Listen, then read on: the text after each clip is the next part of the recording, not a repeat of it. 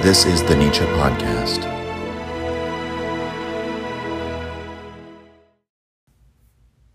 What is morality?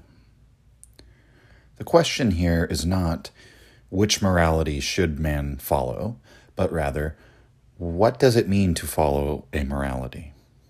What is the moral need in mankind, such that we should have all of these competing ideas about morality in the first place? Without conceiving of any particular moral code, can we come up with a principle, a general principle, to explain man's creation of moral codes in and of itself, assuming, of course, that they are created and not handed down from on high? This is a central question in Nietzsche's philosophy. And it has an answer to that question that we we are going to first seriously examine a very famous idea of Nietzsche's, which is the will to power um, because having dug deeper and deeper in our inquiry into morality, eventually you have to hit bedrock, right? And for Nietzsche, the bedrock of reality is will to power. And by the end of this episode, hopefully, I'll have conveyed to you what that statement means. We've talked quite a bit about morality leading up to this episode, to the point where you might be wondering uh, how it could be that there's more to say about it any of this. But to that, I would just simply say uh, we will not exhaust the topic even here. But just to briefly recap, um, we've discussed Nietzsche's rejection of morality as premised on supernatural um, premises, um, and how he believed that our modern morality was still based on these supernatural premises. We've considered how Nietzsche approached morality from more of a descriptive lens than a prescriptive one, at least when it comes to many of his big ideas concerning morality, such as the master and slave morality. Those two forms of morality, um, they're, they're classifications of different supertypes of morality. And so that's a, to call something master or slave morality is a descriptive statement.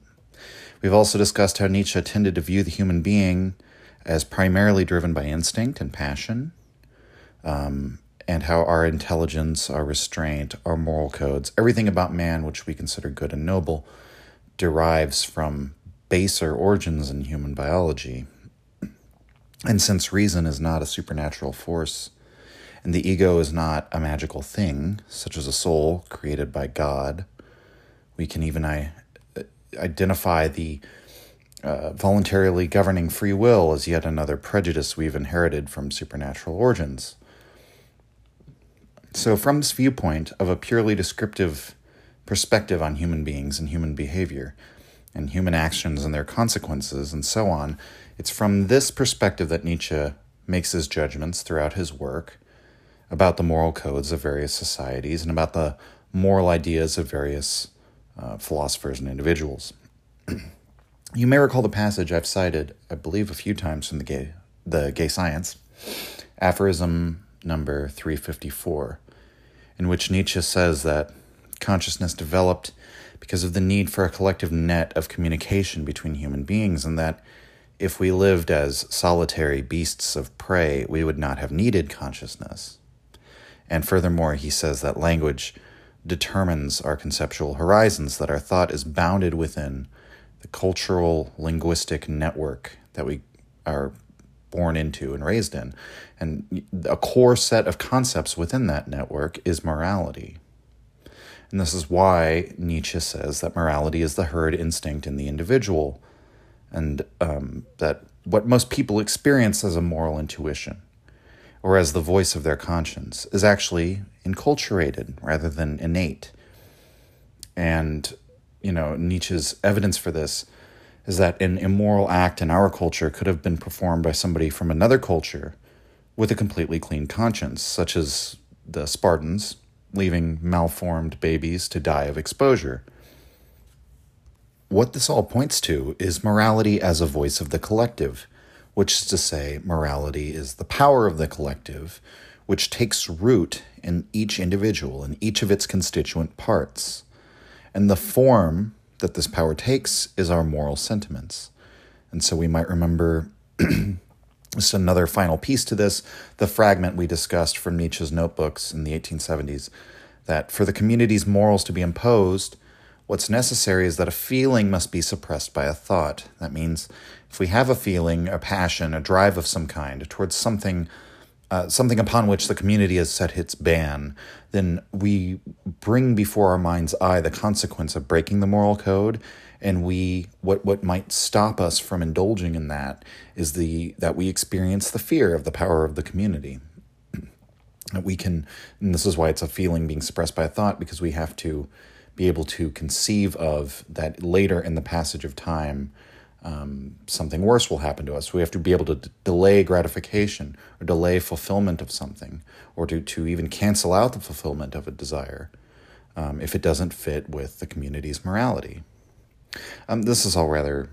Um, this is very, uh, I would say, explanatory of many things, and yet we haven't quite gotten to the bottom of things, right? Because while we might understand how each individual comes to possess these moral sentiments, through all the means we've just discussed, um, even though they're created as what are effectively social constructs, um, we still haven't really given an explanation for the activity of moralizing itself. What is morality? Why is mankind a moral animal? These questions remain unanswered. And Nietzsche's answer for this is found in Zarathustra in the section called the Thousand and One Goals. And I'm going to read Kaufmann's translation. Quote Zarathustra saw many lands and many peoples. Thus he discovered the good and evil of many peoples. And Zarathustra found no greater power on earth than good and evil. No people could live without first esteeming. But if they want to preserve themselves, then they must not esteem as their neighbor esteems. Much that was good to one people was scorn and infamy to another. Thus I found it.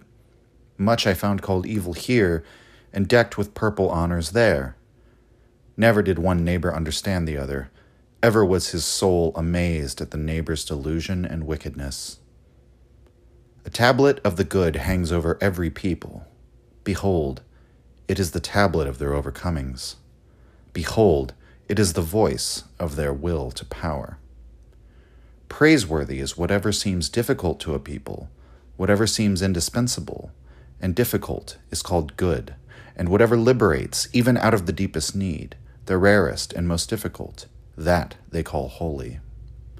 Whatever makes them rule and triumph and shine, to the awe and envy of their neighbors, that is to them the high, the first, the measure, the meaning of all things.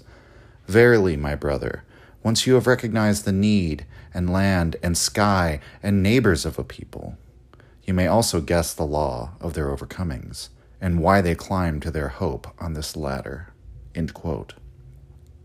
And uh, skipping a little further down into the passage, uh, Zarathustra continues, quote, Verily, men gave themselves all their good and evil Verily, they did not take it, they did not find it, nor did it come to them as a voice from heaven. Only man placed values in things to preserve himself.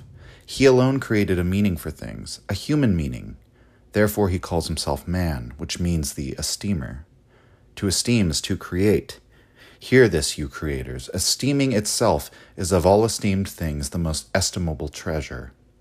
Through esteeming alone is their value, and without esteeming, the nut of existence would be hollow. Hear this, you creators. End quote. So, first thing here. Um, when Zarathustra says he finds no power greater on earth than good and evil,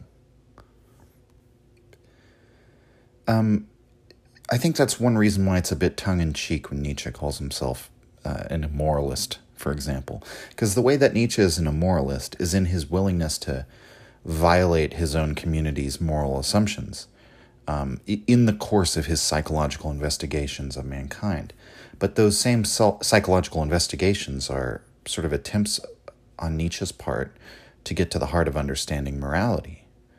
Um, and, and his project ultimately here is not to call morality itself bad or to regret or lament the existence of this or that cultural morality that has existed or does exist.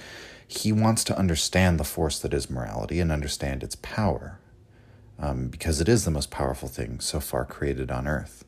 Um, and what he says the core of morality is, um, speaking here of morality as such, of the human capacity for moralizing, um, it's self overcoming. That is what is at the heart of every morality that has ever existed.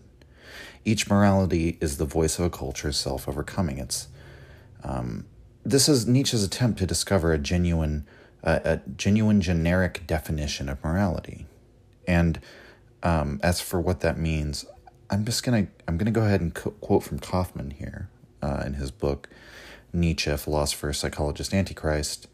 This is at, right at the beginning of chapter seven, which is page two eleven, the edition I have, where he talks about the difference between creating a moral code and what Nietzsche's doing, which is creating a generic definition of what morality itself is. Um, and it's essential that we understand the difference in what we're talking about here. So here's uh, Kaufmann quote: "What is at stake is clearly something different from any attempt to develop a system of ethics. Even a very brief contrast with Kant and Mill shows this. Kant insisted that man is not morally good unless his conduct is marked by the total absence of any psychological inclination and motivated solely by respect for reason. And Kant opposed all other views of morality as sheer perversions. John Stuart Mill, on the other hand, did not similarly repudiate Kant's ethics. Rather, he claimed that, quote, to all those a priori moralists who deem it necessary to argue at all, utilitarian arguments are indispensable, end quote, and adduced Kant's moral philosophy as his prime example. To this extent, at least, Mill, instead of opposing his own utilitarianism to other conceptions of morality, seems to have advanced it as a formulation of the essence of all moral codes. End quote. Um, and then Kaufmann then includes a quotation from Kant himself, quote, without any inclination solely from duty, only then does it have genuine moral value, end quote. So just to make clear that Kant believed in morality as a sort of purely rational activity of the human being, that a moral act had to be strictly motivated by duty, and duty in the Kantian ethos is uh, something arrived at by reason. Moral acts cannot be calculated according to the pleasure or advantage they give, which is the way Mill does it. So, um, anyway, back to the text. Kaufmann goes on to say, quote, uh, Mill could include Kant's ethics within the fold of utilitarianism only on the basis of a crucial misunderstanding of Kant. For expediency was not a matter of concern for Kant at all. Moral worth was, to his mind, solely a function of the rationality, i.e., consistency, of the maxim according to which the action was resolved. Any inconsistency, he thought, might be made explicit by universalizing the maxim and determining whether its universal adoption would give rise to a situation in which the maxim could no longer be applied. Whether Kant's ethics is preferable to Mill's is not the question here, but as a generic definition of morality, utilitarianism would fail to include Kant's morality nor is Kant's the only one. The force of his ethics is due in large part to the fact that he crystallized elements that had long been implicitly in the Western religious tradition, which commanded man to do good because God willed it, regardless of consequences. Um, and so, yeah, I think that's relatively clear. Um, uh, even you could, because I could foresee the objection, like, oh, well, every moralist tries to come up with a generic definition of morality, right? But ultimately, um, when you look at the moral axioms they're operating from, they are mutually exclusive. And um, that's not really what Nietzsche is aimed at. Um, what he's looking for actually is an element, a key element that exists in both systems, the element that leads us to say that what Kant was doing was morality and what Mill was doing is morality, even in spite of the differences between them, right? What is it about the activity of moral philosophy that is present in both works? Now, what it, Kaufmann does go to go on to say in his argument is that the key element in both systems is uh, drumroll here self overcoming, which is what um, the way we've put it before. So, what do we mean by this? What is the commonality between these incompatible moral systems of both Kant and Mill? Not to speak of, you know, Christian morals and Islamic morals and Buddhist morals and so on.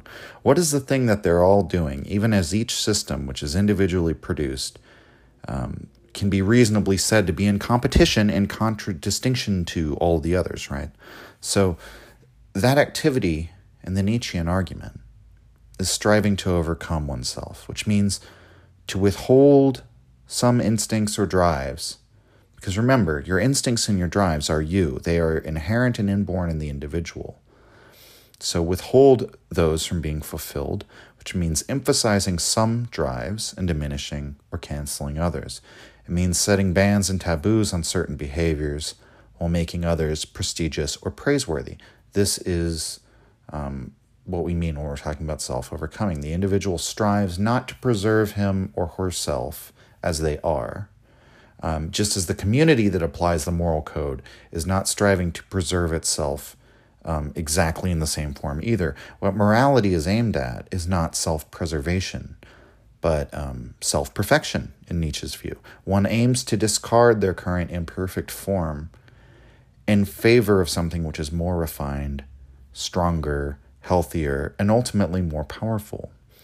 And so, this is Nietzsche's explanation for morality then, um, through things like asceticism, through denying oneself uh, short term pleasures and blind impulses, um, or through devotion to duty, or through cultivating patience, through all of these things which are part of the moral activity of society.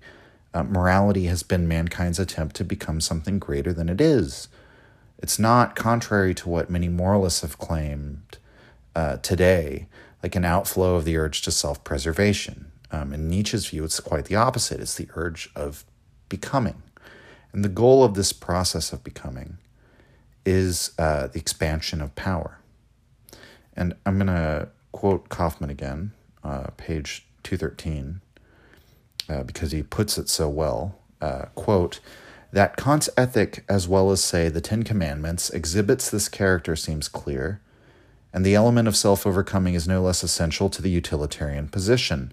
The force and plausibility of utilitarianism are inseparable from its insistence that the individual must overcome himself and subordinate his own interests to those of the greatest number. In so called primitive moral codes, too, the element of self control and the disciplining of the inclinations is invariably present. Self overcoming may thus be considered the common essence of all moral codes, from totem and taboo to the ethics of the Buddha. End quote. And a little further down, Kaufmann uh, says, quote, Nietzsche's position can be established more firmly by considering the form a moral code would have to take to elude his generic definition. Such a code would not place any restraint on the individual and would have to permit him to act on impulse. While this position is conceivable, it would be in accordance with common usage to refuse to call it moral. A man who adopted it might state his case thus I repudiate morality and prefer to act on impulse. So, where does this lead us? Um, so, morality is self overcoming. What does that mean? What is being overcome? Impulse. Impulse is overcome. By, by what, though? By man's reason? Well, no. If you recall from past episodes, reason is not considered a governing force to Nietzsche, but rather is itself an instrument of man's will. Logic, the intellect, and the passions, all of these are manifestations of the same thing, which is the will. And since the will, the way that it manifests in our experience is as impulses, um, which are themselves reducible to this will, this means that impulse must overcome impulse, which means the will must overcome the will. That's why it is self overcoming. And to what end? To become something greater, which is to say, to become something more powerful. If this feels all rather abstract at this point, um, then I'd say let's. I'll try. I'll try and bring it down a little more to earth in terms of man's existing moral systems. So Nietzsche roundly criticizes asceticism and genealogy of morality. Um, asceticism, of course, being, you know, the priests and the religious devotees of the major religions who denied themselves all sorts of earthly things, like they took cel- celibacy vows and ate, you know, uh, just the simplest, you know, flavorless foods, subsisting on barely anything, and spent all their time meditating or in contemplative prayer or whatever. Or you know, even in the more extreme examples, there's like self mortification practices and fasting and all of that. Um, so Nietzsche criticizes asceticism and genealogy of morality. Um, he calls it the impulse for cruelty directed inward, directed at oneself. Um, but he also says in the final aphorism of that book that if not for the ascetic ideal, man's life would never have acquired meaning and man would never have, have risen above the other animals. So, what this means is that without the moral pressure of religions, and remember, religious taboos were the original form of morality. Without the moral example of the priests and the saints and these moral taboos, um, without this like spiritualization of the overcoming of the impulses, Nietzsche says we never would have developed reason. What, so why does he say that? Well, it's because the community's power depends on the individual being able to suppress their feelings with thoughts, as we've said, by thinking out his actions and recognizing, you know, um, when they're th- when you're thinking, hey, I might want to just take this food without paying for it because I'm hungry and I'm bigger than the guy who owns it, right? That's what that's a blind impulsive behavior, and in the long term, that kind of behavior, you know, that won't work out for the community if everyone behaves that way, and so this is done, the suppression of that kind of feeling, that kind of desire fulfillment, just saying, I want this, I'm going to take it. Um, this is that that suppression is done by the community making those actions bad or sinful and threatening the individuals who do the bad actions and thus compelling the individuals to have to remember themselves to remember the community's morals and withhold gratification as we've gone over before to withhold from the fulfillment of their desires and so this creates a pressure for the development of self knowledge and for the, the capacity for delayed gratification. And so, those are human capacities which are shaped by morality. And be, somewhere in the application of those, you have a pressure to become reasonable. And that's reason is the form or, or it's the fruit of the community's self overcoming through morality shaping its members into something more perfect, which is to say, the individuals begin to act in a way which is more harmonious with the goals of the community as a whole. And as we said, it's done through the fear of the community's power. Um, there's a there's so without reading that passage again um, in his notes where he talks about that, there's a different passage in the Dawn, aphorism number eighteen. He makes it clear that this elevation of mankind um, was consequently achieved through cruelty and suffering. Quote The least step forward in the domain of free thought and individual life has been achieved in all ages to the accompaniment of physical and intellectual tortures. And not only the mere step forward, no, but every form of movement and change has rendered necessary innumerable martyrs throughout the entire course of thousands of years, which sought their paths and laid down their foundation stones. Years, however, which we do not think of when we speak about world history. That ridiculously small division of mankind's existence. And even in this so called world history, which, which in the main is merely a great deal of noise about the latest novelties, there is no more important theme than the old, old tragedy of the martyrs who tried to move the mire. Nothing has been more dearly bought than the minute portion of human reason and feeling of liberty upon which we now pride ourselves.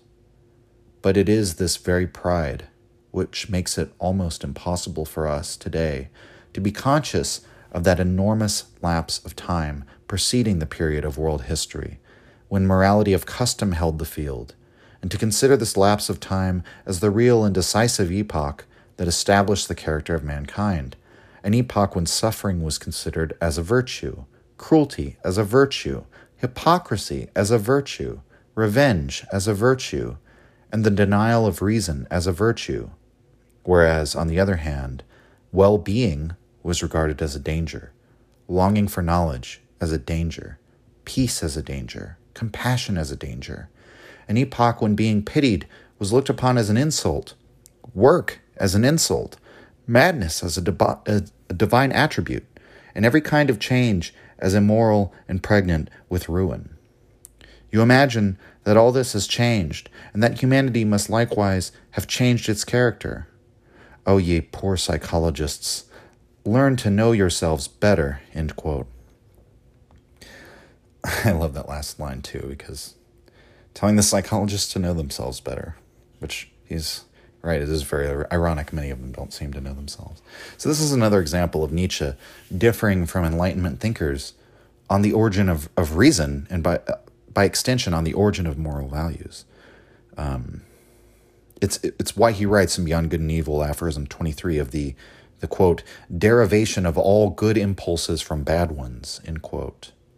And we've discussed this a great deal throughout the podcast already, but there's this repeated refrain in Nietzsche not to be swindled by the false idea that what is rational must be essentially different from what is irrational in mankind, um, but rather what is rational in us is a development or a product or perhaps a refinement of irrational processes, that every ounce of human decency, of humaneness, of charity, of mercy, of the capacity for self sacrifice, and the ability for true compassion and empathy, everything we admire in people may in fact be a direct offshoot or growth from this root system of cruelty, suffering, um, proud unreason, and uh, or proud ignorance, tyrannical impulses, and at the very, very bottom of it all, the will to power. And so Nietzsche writes in um, Beyond Good and Evil 229, quote, almost everything we call higher culture rests on the spiritualization of and giving depth to cruelty. End quote. And so this is an avowedly and intentionally um, subversive assessment of human morality. And it, it comes out of Nietzsche's determination to reject the Darwinist idea, um, or, or we might even say like the popular conception of Darwinism, which is the idea of a self preservative instinct at the bottom of human motivations, and to reject Kantian ideas of reason as the driving force of human action, to reject even Hegel and his idea of this instinctual drive towards freedom. This is because even though Nietzsche saw the similarity of his will to power to the Hegelian instinct towards freedom, Nietzsche is very aware of the double meaning of words and the power of connotation and of the human tendency to conflate multiple concepts under a single term. And I think he chose to intentionally give a hard nosed, tough to swallow conception, um, or, or, or to give those connotations when describing the driving force of mankind, because I don't think, and, and, and I don't think Nietzsche thought that um, the will to power will inevitably lead to freedom for individuals or for whole peoples, the way Hegel did but rather to domination and to submission and to conflict. And so he chooses not to associate his grand unifying concept for explaining human motivation with the instinct towards freedom. Um, it's it's why he writes in Genealogy of Morality, uh, Book Three, aphorism nineteen, quote.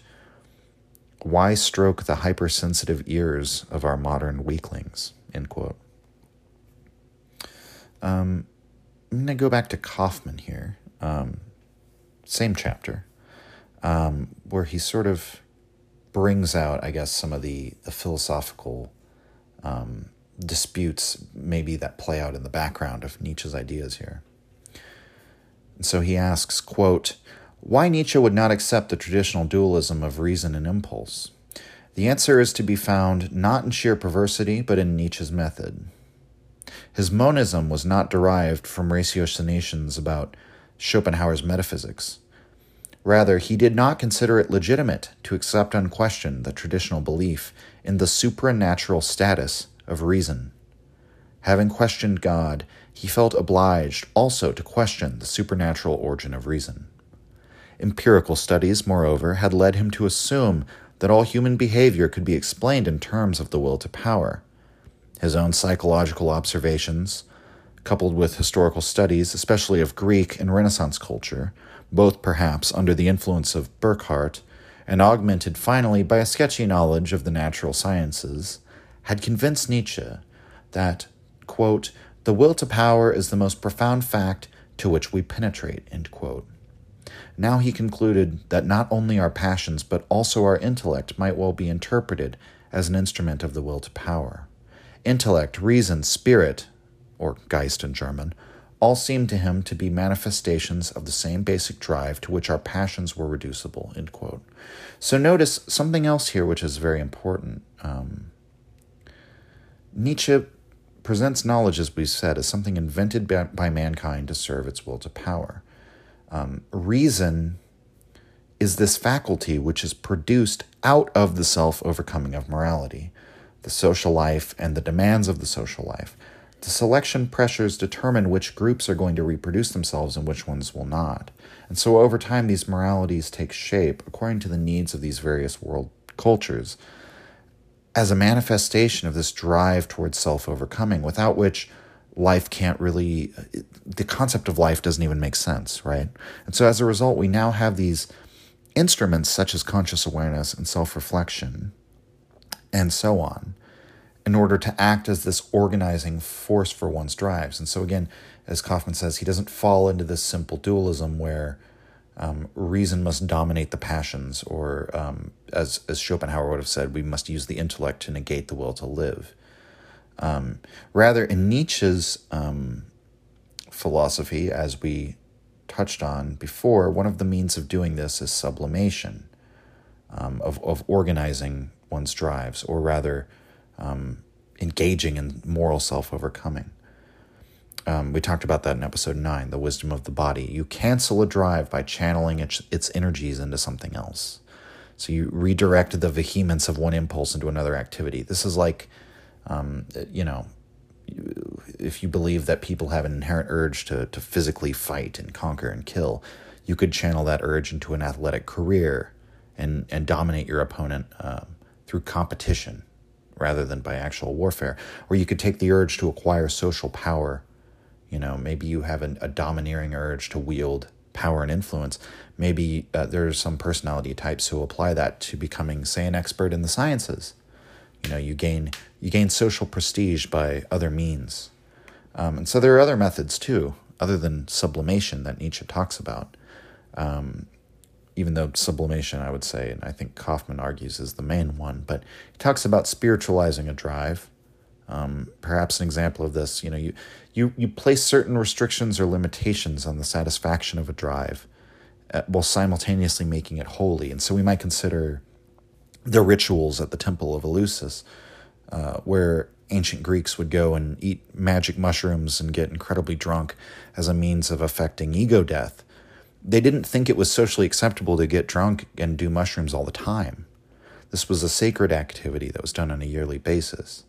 Um, and so that's one way of containing or dealing with a drive, right? Um, the drive to dissolution or ego death or what have you is satisfied within this, um, the restrictions and limitations of this ritual context. Or you could castrate a drive. That's how the Christians, for example, handled sexuality. Um, so Christianity regards the sexual impulse as sinful and only acceptable as a means of procreation. And even then, that's just that's the next best thing to celibacy.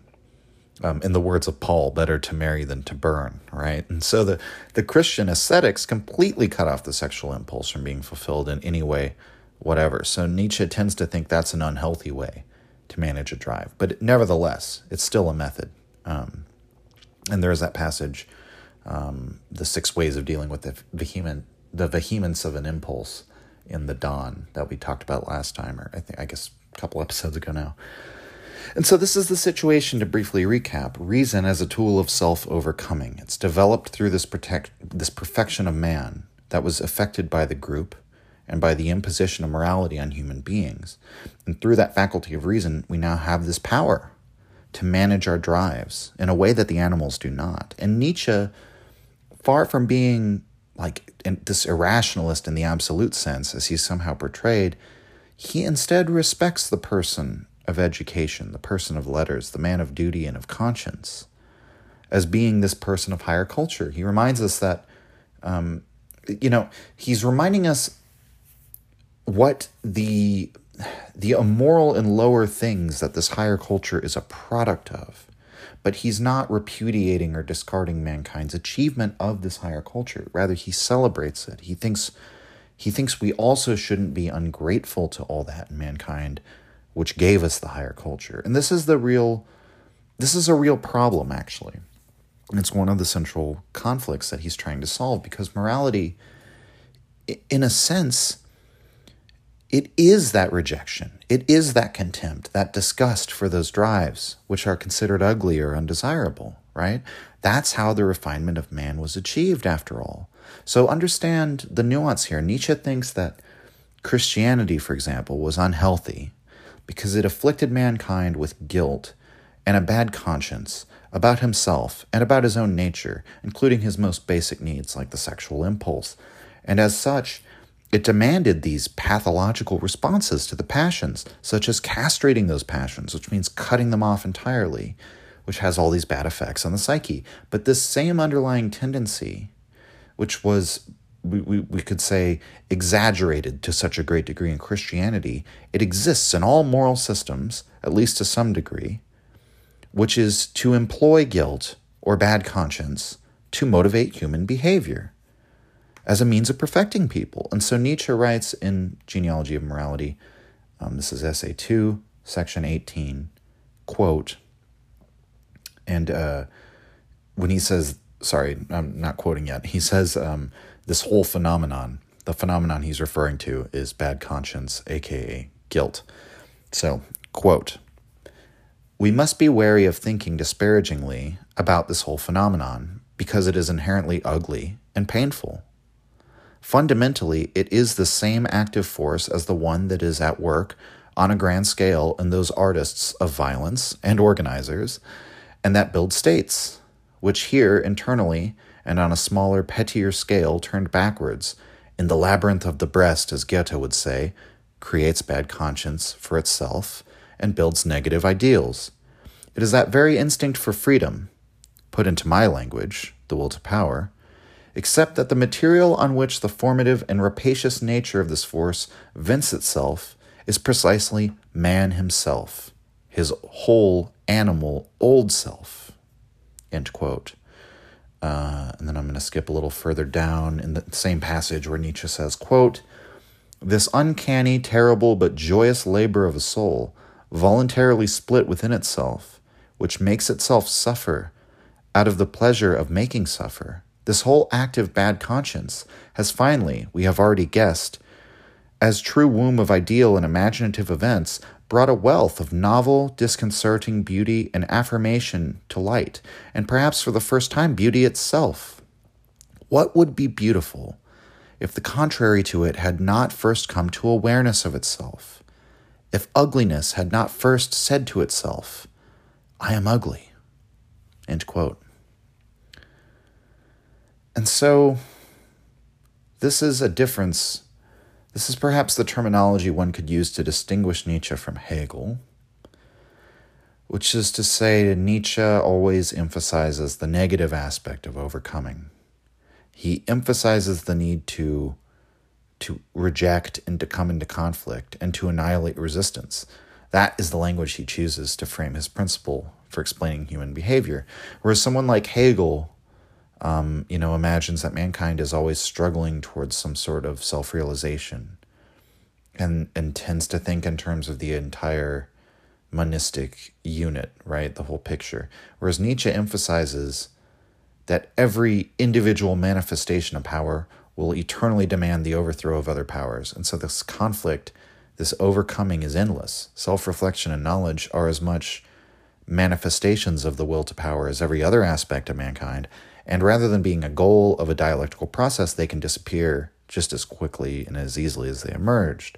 And so Nietzsche, he recognizes the necessity of morality as a force to shape mankind. This is why Zarathustra recognizes good and evil as the greatest power. But Nietzsche's project, um, he doesn't want to refute morality. He wants to overcome morality. As we discussed in past episodes, he has his prediction for the extra moral age of mankind. overcoming morality does not mean simply to reject it, but rather in this case, it involves the total comprehension of morality, the total perception of what morality is, and by understanding that morality is ultimately driven by this need for self overcoming, what if we could then perhaps measure all the forms of morality, all the forms that morality has taken in human culture? What if we could measure all these individual moralities against the same principle, the principle of self overcoming?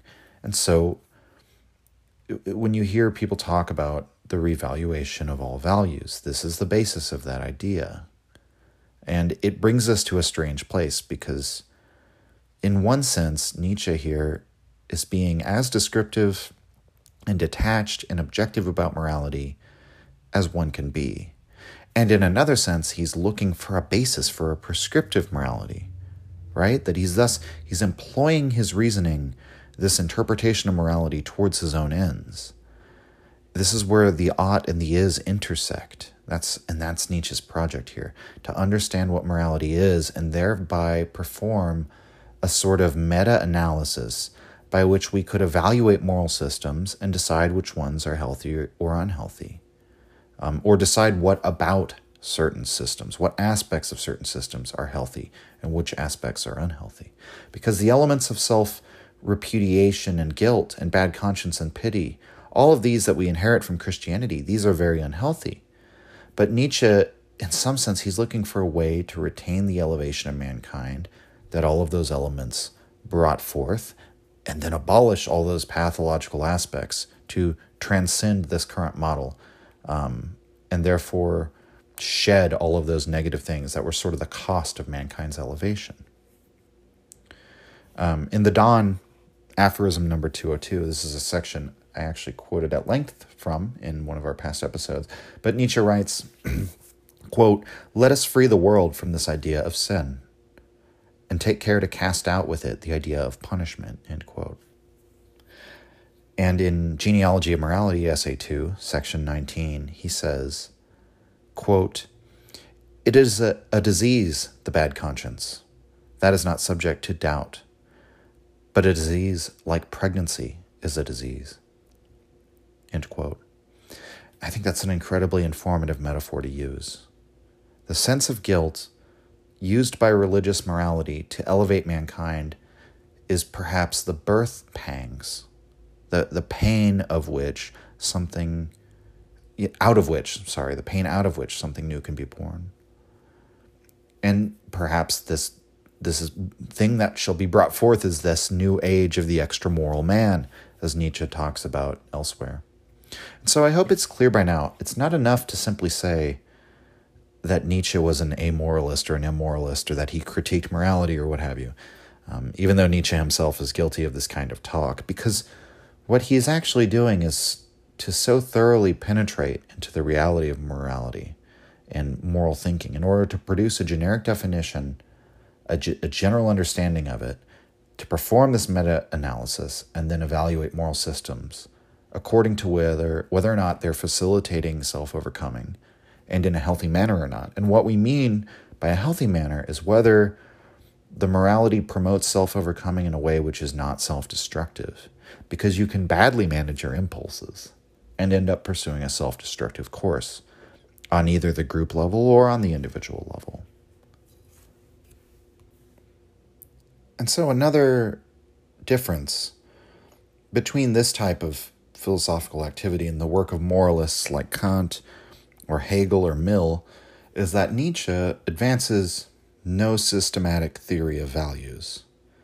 And he also does not hold that, that he alone has discovered the moral code which would be sufficient uh, for this self overcoming for you know all of mankind. Um, rather, to quote William Blake, uh, one law for both the lion and the ox is oppression. And so Nietzsche does not have his set of values that he personally esteems, or, or that that he then he does have that, but he doesn't have one that he thinks um, every that all the world should esteem his values. Is the wish, but he does have his values that he personally esteems. Um, he doesn't think they should be universalized. Um, you know, we discussed in the last episode. He thinks that qualities like politeness and honesty are a sign of a noble individual. We've also discussed how he believes the free spirit, the man who passes through multiple convictions and is bound to none of them, it's like the intellectual jewel made possible by our higher cultures, right? And so he doesn't attempt to, as Kant does, outline a series of actions or virtues that are universal and necessarily lead to the increase of self overcoming. To Nietzsche, that project would probably, he would see that as nonsense.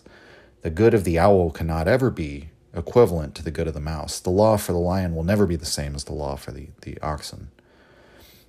And so, this is why I think most often uh, Nietzsche once again expresses himself in negative terms whenever he talks about moral systems rather than, you know, in affirmative terms.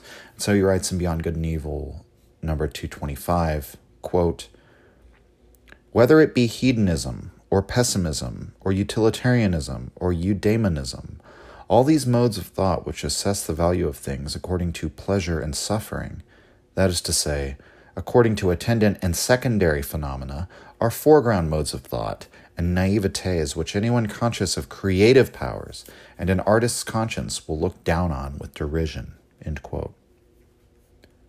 So, a couple things to note in that passage. For one, pleasure and suffering are secondary phenomena. Um, as Nietzsche says in passages that we went over in episode 9, suffering and pleasure are not objective experiences, they're subjectively generated experiences that are produced by the will in order to push the individual or pull the individual.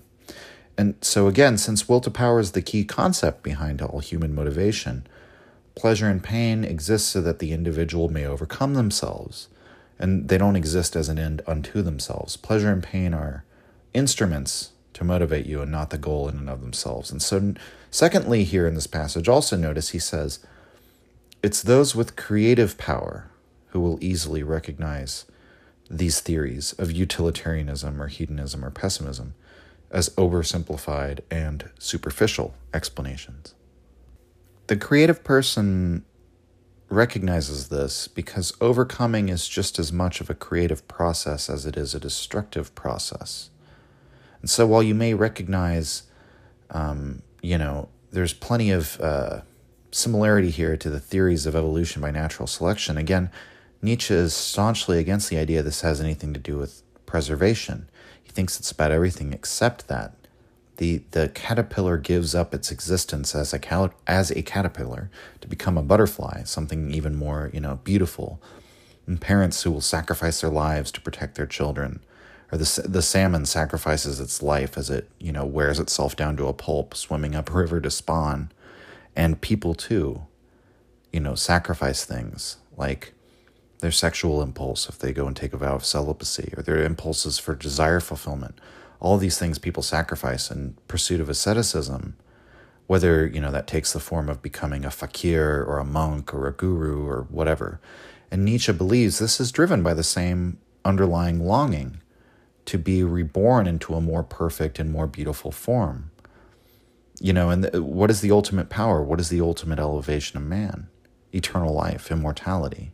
And so, while it may have been a mistake to aim for this insofar as the world beyond isn't real, and all the effort poured into attaining morality that way could be seen as basically just like pouring one's life force off into a funeral urn.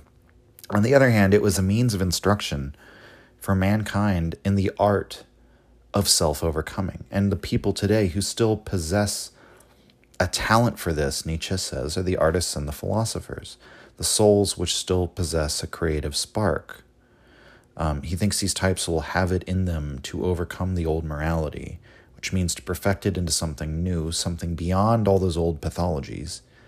And his his vision is for something extra moral. And this can never be the same kind of project as that of the Kantian, though, because it's it's so defiantly anti-universal in accord with the underlying principles of will to power. Because will to power is fundamentally, and, and self-overcoming is fundamentally a drive to be different, to make oneself stand out, to make judgments and distinctions, and to become something beyond what one is, um, and to constantly expand and overcome. And so it's conflict, it's inherently conflict. And so um, you may recall the episode we did on Heraclitus. This is where I think there is a, a commonality in Nietzschean thought and Heraclitean thought. strife is justice, war is the father of all, and there's a single unifying principle behind everything, right? Um, so you can go back to that episode, episode five, if you haven't heard that or interested in that.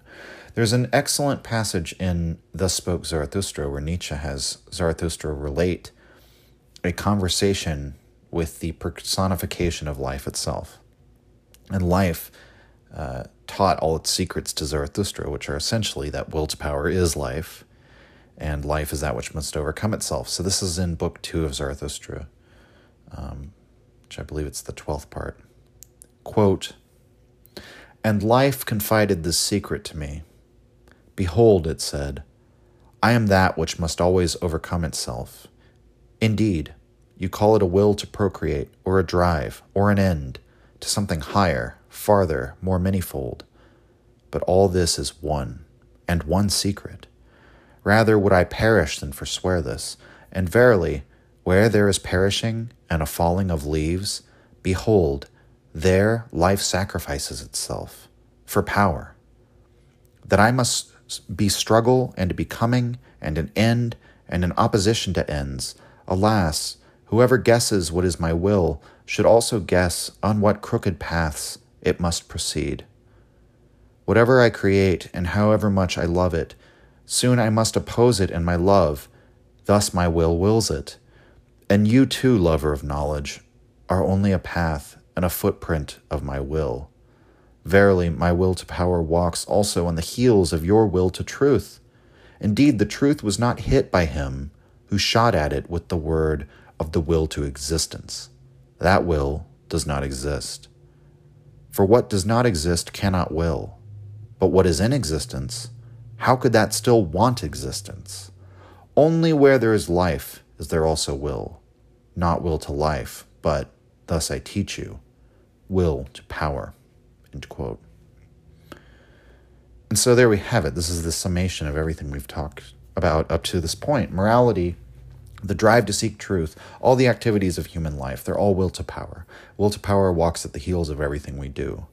It's a force that's synonymous with life, and life itself, it's always willing to squander even that which it loves in order to serve what it loves most of all, um, which is the thing that makes loving possible, esteeming possible, which makes valuing even possible, which is will to power. And so, what life loves the most is to overcome itself, to engage in this never ending activity of self perfection and the creation of power and beauty, and to squander what came before in the pursuit of even greater things. And so, while this definition is, is fairly poetic, probably a bit too poetic for the scientifically minded amongst you, this definition essentially works um, I would say, as a description of evolution by natural selection, as we understand it. I, I see no contradiction in the doctrines there. And so, in any case, this definition and this anchoring of Nietzsche's moral system, if we can even call it that, with, uh, with self overcoming, that's led to some arguments over the years amongst uh, philosophers and scholars because Nietzsche's explanation here can be taken as monistic which is to say, using one force or one principle to explain all phenomena, um, which may seem odd because it's Nietzsche, um, and he always seems to be questioning simple explanations. But he he says, for example, that Schopenhauer is using the wrong principle because that's a reference to Schopenhauer was saying, you know, when you uh, tried to hit the target with the arrow marked with the will to exist, um, or you know, the will to live um, that's Schopenhauer's principle of what he says is behind all, all life.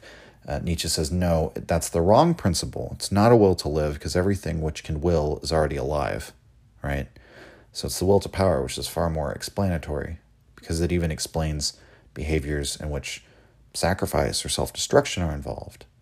Um, but so what he he he's willing to criticize monisms, which he thinks gets it wrong, but it does certainly seem like he is uh, perfectly comfortable with putting forward a monism, putting forward a single principle in the form of will to power. And um, he kind of he explains how he arrives at this monism and Beyond Good and Evil, um, aphorism 36, where he says that we have to ask, quote, whether all mechanical occurrences are not, insofar as a force is active in them, will force, effects of will, end quote. And then he goes on to say, quote, Suppose, finally, we succeeded in explaining our entire instinctive life as the development and ramification of one basic form of the will, namely of the will to power, as my proposition has it. Suppose all organic functions could be traced back to this will to power, and one could also find in it the solution of the problem of procreation and nourishment. It is one problem. Then one would have gained the right to determine all efficient force univocally as will to power. The world viewed from inside, the world defined and determined according to its intelligible character, would be will to power, and nothing besides. And so I think one could justifiably question at this point why one ought to like want to reduce our explanation of all life to a single factor in the first place. But I think just to to provide to steelman Nietzsche's argument here. Nietzsche's goal, I don't think, is to make things simpler than they have to be. I think what he's doing actually, he's trying to find as few starting axioms, as few starting principles as possible, and the fewest you could have is one, right? But the fewest axioms you need to de- from which you can derive all the other principles, right? And so I don't think he's trying to erase all the other motivations and factors he's trying to find a language for talking about motivation itself in a way that's as meaningful and as substantive as possible, of um, explaining all the different drives of mankind in the same way of saying, what is the common thread of what we call morality, right? What do we mean? Um, I think he's saying, well, what do we mean when we talk about life and what is the defining factor of life as a, as a phenomenon in this reality? And so that's how I think he comes to this explanation of life and of drives and of man's moral drive uh, in terms of this one principle. And yet, this monism seems to kind of have to split, doesn't it? Because then you, you have to split it into the impulses that must be suppressed and the impulses that must prevail. So, if life is overcoming, must there be something that is doing the overcoming and another thing which is being overcome? Uh, I'm going to go back to Walter Kaufmann here. This is on page 238 because he has an interpretation of this. Um, quote The will to power is the heir of Dionysus and Apollo. It is a ceaseless striving, but it has an inherent capacity to give form to itself. Because its way of manifesting itself is ever new in ever new guises is one of its most striking characteristics. Nietzsche speaks of its proteus nature. In overcoming or sublimating itself, it appears in a strange dual capacity. It is both that which overcomes, for example, reason, and that which is overcome, for example, impulse. In Aristotelian terms, it is both matter and form. In Hegel's, it is both substance and subject. Uh, I do want to stress at this point um, I, I, felt it necessary to sort of bring that up and talk about it. But I think that whether one expresses will to power in a monistic or dualistic terms, or, or the argument over whether it's best expressed one way or the other, I don't think that debate matters all that much. I don't think Nietzsche himself was really committed to insisting on will to power as a single principle, as a sort of like ontological true reality. And I don't think he would have objected to expressing it in dualistic terms if that was appropriate. As Kaufmann says, he might have been struggling towards the same insight when he wrote about Dionysus and Apollo as this sort of dual force of artistic power in Greek tragedy. And that's all the way back in his first book.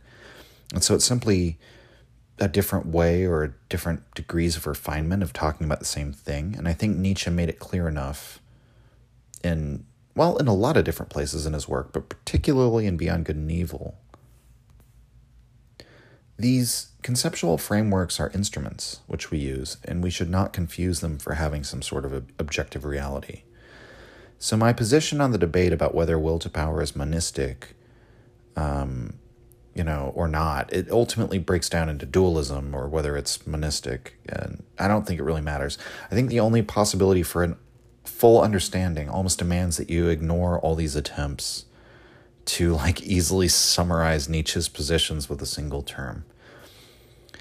And so, with that being said, maybe you're wondering at this point is there any clear, concrete takeaway from these considerations about morality? and this Nietzschean model of the human being. Because if, if we're not going to get a, a moral system out of it, so to speak, because ultimately, you know, we've said that while Nietzsche has his own personal evaluations or personal moral preferences, we can't produce a single universal moral code. Is there anything of practical value we can derive from this? For the, this, what I've called a, a moral meta analysis based on the will to power principle? Um, well, yes, I believe there are several things. And I think if you followed along from the beginning of the podcast all the way up to this point, this is where I think a lot of the groundwork will bear fruit, and you'll be able to use Nietzsche's method of analysis from now on at your leisure. So let's consider the end of the first aphorism of the Antichrist. Nietzsche writes, quote, The formula of our happiness, a yes, a nay, a straight line, a goal, end quote. Very straightforward, but just to comment on it, unlike a lot of the old moral philosophers, Nietzsche's not going to tell you what the goal is. He cannot really tell you what the goal is, in fact, but we can say that a goal, and more than that, a clear line to the goal, that is synonymous with happiness. Which means the goal has to be both discovered and created. It has to be discovered from within your own drives. That must be examined under the light of reason so you can understand what is the most worthwhile goal at which all my drives aim? What's your goal among all your goals to which all the others can be subordinated? Nietzsche is saying, find that. And then don't be afraid to say definitively and stubbornly, yes, this goal, not the others. The others are secondary, superficial, and unnecessary compared with this, my ultimate goal. So for you, that could manifest as anything the desire to have children, or to have a successful career, or to be an artist, whatever it is. You have to discover that and then make this goal definitive and non negotiable and spiritual for you. Nietzsche gets even more direct uh, in the next aphorism in the Antichrist. And by the way, um, I think the reason for this is that the Antichrist was supposed to originally be the first installment in a series on the topic of will to power, Uh, this planned magnum opus, but he includes his own definitions of what is good and what is evil, speaking in the sense of this meta analysis of morality that we've been talking about. So, Antichrist aphorism 2, quote, what is good? Whatever augments the feeling of power, the will to power, power itself in man. What is evil? Whatever springs from weakness. What is happiness? The feeling that power increases, that resistance is overcome. Not contentment, but more power. Not peace at any price, but war. Not virtue, but efficiency.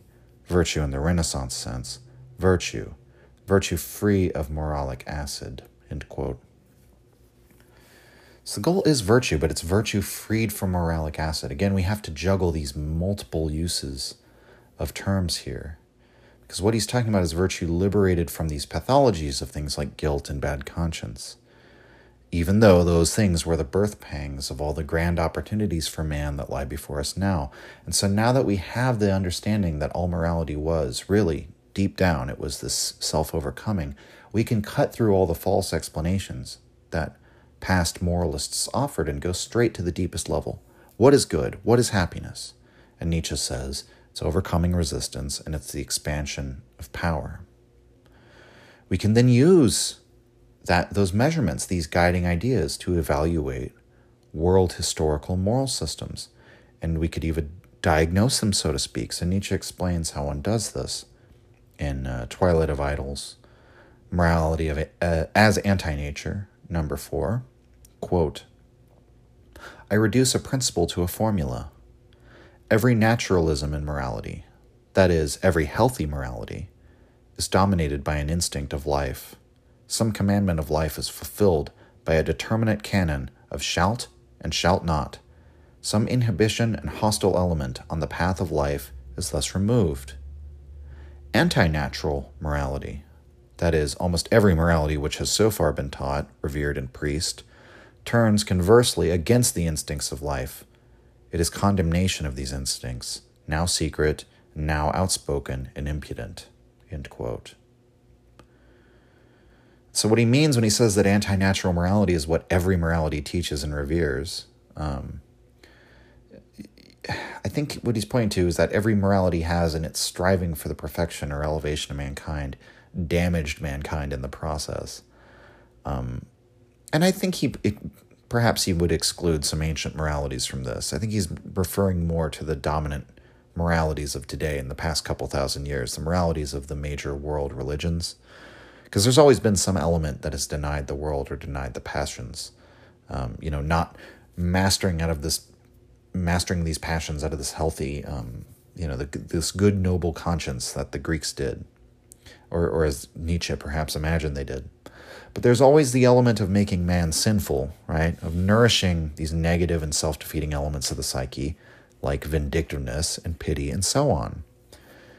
And so to continue, you know, uh, what all the things that that brings up. Whereas perhaps before you might see Nietzsche's rejection of things like vindictiveness or pity as arbitrary or as mere preferences, we now see how these positions of Nietzsche's flow forth from this meta analysis of morality. He's not just arbitrarily um, attacking these aspects of Christian morality, he's diagnosing them as unhealthy, which is to say, self undermining, not conducive to the self overcoming, which is what morality itself uh, is supposed to aim at.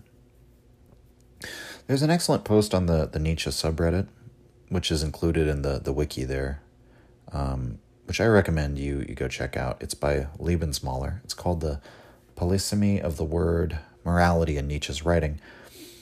Um, and he shows in that post there's at least four different ways Nietzsche uses the word. So there's like the individual's morality, there are culturally specific types of morality, so such as we might say Christian morality, English morality, European morality. There are supra historical classifications of morality, such as the master and slave morality. And then there's morality itself. And so we can understand Nietzsche might use the term morality in one sense, which is a very negative sense.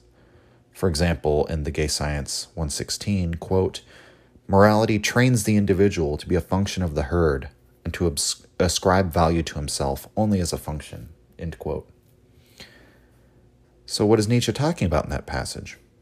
He's describing the power of morality as it acts upon the individual according to its function of serving the self overcoming of the community, of the whole community, which is the herd morality, right? So that's achieved by making the individual and his many drives into mere functions. So if you're an individualist, as many Nietzscheans are, you probably look at that passage and you would say morality just as a concept. He just says morality, right? It's presented in a negative light as the herd instinct. Whereas we might contrast this with Beyond Good and Evil, aphorism 32, quote, the overcoming of, of morality, in a certain sense, even the self overcoming of morality. Let this be the name for that long secret work which has been saved up for the finest and most honest, also the most malicious consci- consciences of today, as living touchstones of the soul. End quote. And so here Nietzsche is talking about morality in a way that doesn't make the moral project seem negative or a herd instinct, but the work of the most noble type of individual, the finest and most honest and also malicious consciences, consciences of today. Sorry, I butchered that word twice in a row. But rather than merely accepting the community's morality as by the herd instinct, the independent spirit perceives morality for what it is and it works towards morality's own overcoming. Um, and this is because the free spirit recognizes that self overcoming is his nature as a living thing and thus determines that the very thing to be overcome next was once the most powerful force for overcoming. So, this is why people can often get confused about Nietzsche's moral positions, because on one level, he's exactly the immoralist he purports to be, and on another level, he's the most supreme of moralists. And that even that might still be a little difficult to understand, but maybe by analogy uh, to Zarathustra, I could explain it. I, I can't remember at the moment if we've dis- discussed it yet on the podcast, but Nietzsche explains in Ecce Homo why he chose Zarathustra as the prophet of his of his whole philosophy. And the reason he gives is that Zarathustra is said to be the figure who first distinguished between good and evil and set them apart as opposed in essence. And so naturally, as he was the first to make the mistake, he would be the first to recognize the mistake. And so Nietzsche chooses to put his philosophy, his explanation for man and mankind's nature into the mouth of the oldest moralist. But he's the man who moralizes so purely that he gets to the heart of the very activity of morality, and then by that same token, he transcends it. And so we arrive at the overcoming of morality by the road of morality itself. And this is that's the transvaluation of values or the revaluation of all values. It's a creative act and the creation of something new, but it's accomplished as it always is through not as a rejection of what came before, but its perfection and its transcendence. The point at which a drive becomes fulfilled so perfectly that it undoes itself, it becomes transformed. The creator of new values is just like an artistic creator. They're not constrained by the laws of tradition or convention.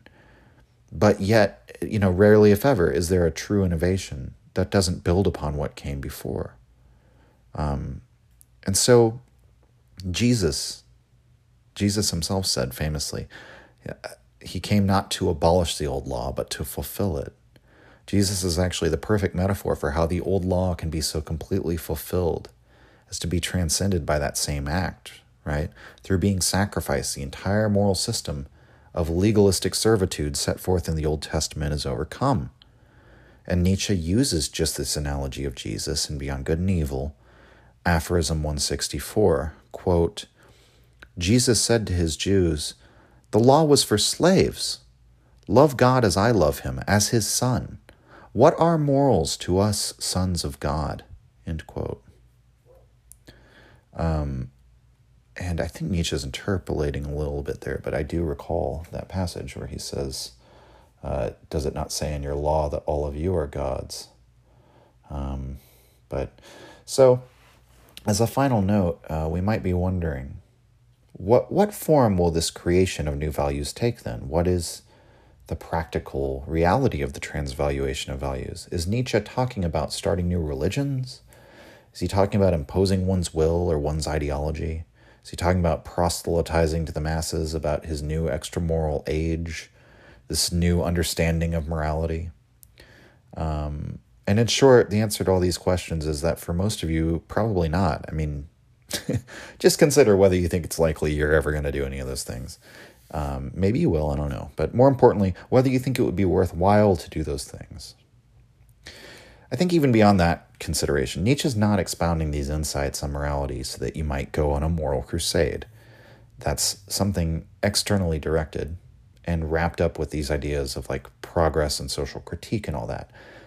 He says the audience he's writing to are the free spirits, these people who have the opportunity to, to shape their own character, to apply reason as this organizing force, as we've been talking about, upon all these contradictory wild impulses. And so, first and foremost, before you even can think about embarking on some moral crusade, um, I think the the first task of the revaluation of values has to be something that occurs inwardly, as regards oneself, one's own morality, one's own relationship to their will to power, and the goals of their self overcoming. That all has to be understood first.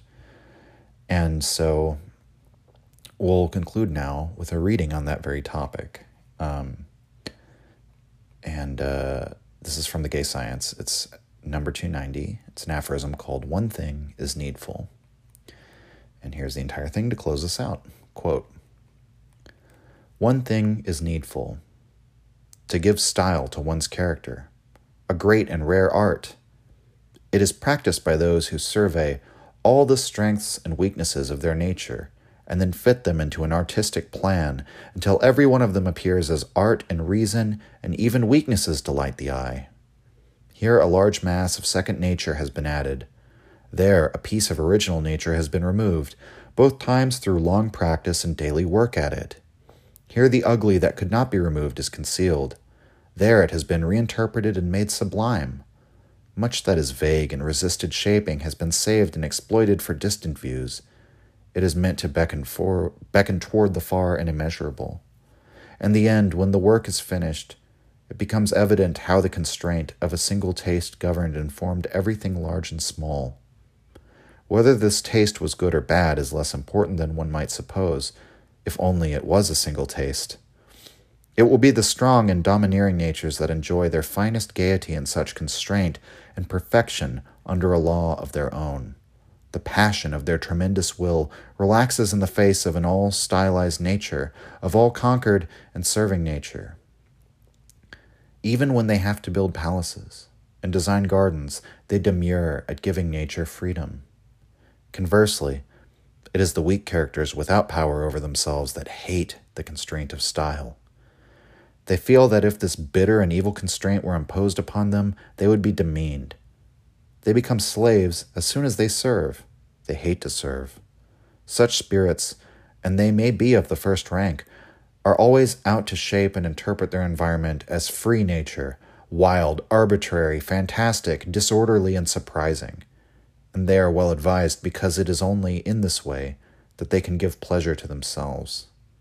For one thing is needful that a human being should attain satisfaction with himself, whether it be by means of this or that poetry or art. Only then is a human being at all tolerable to behold.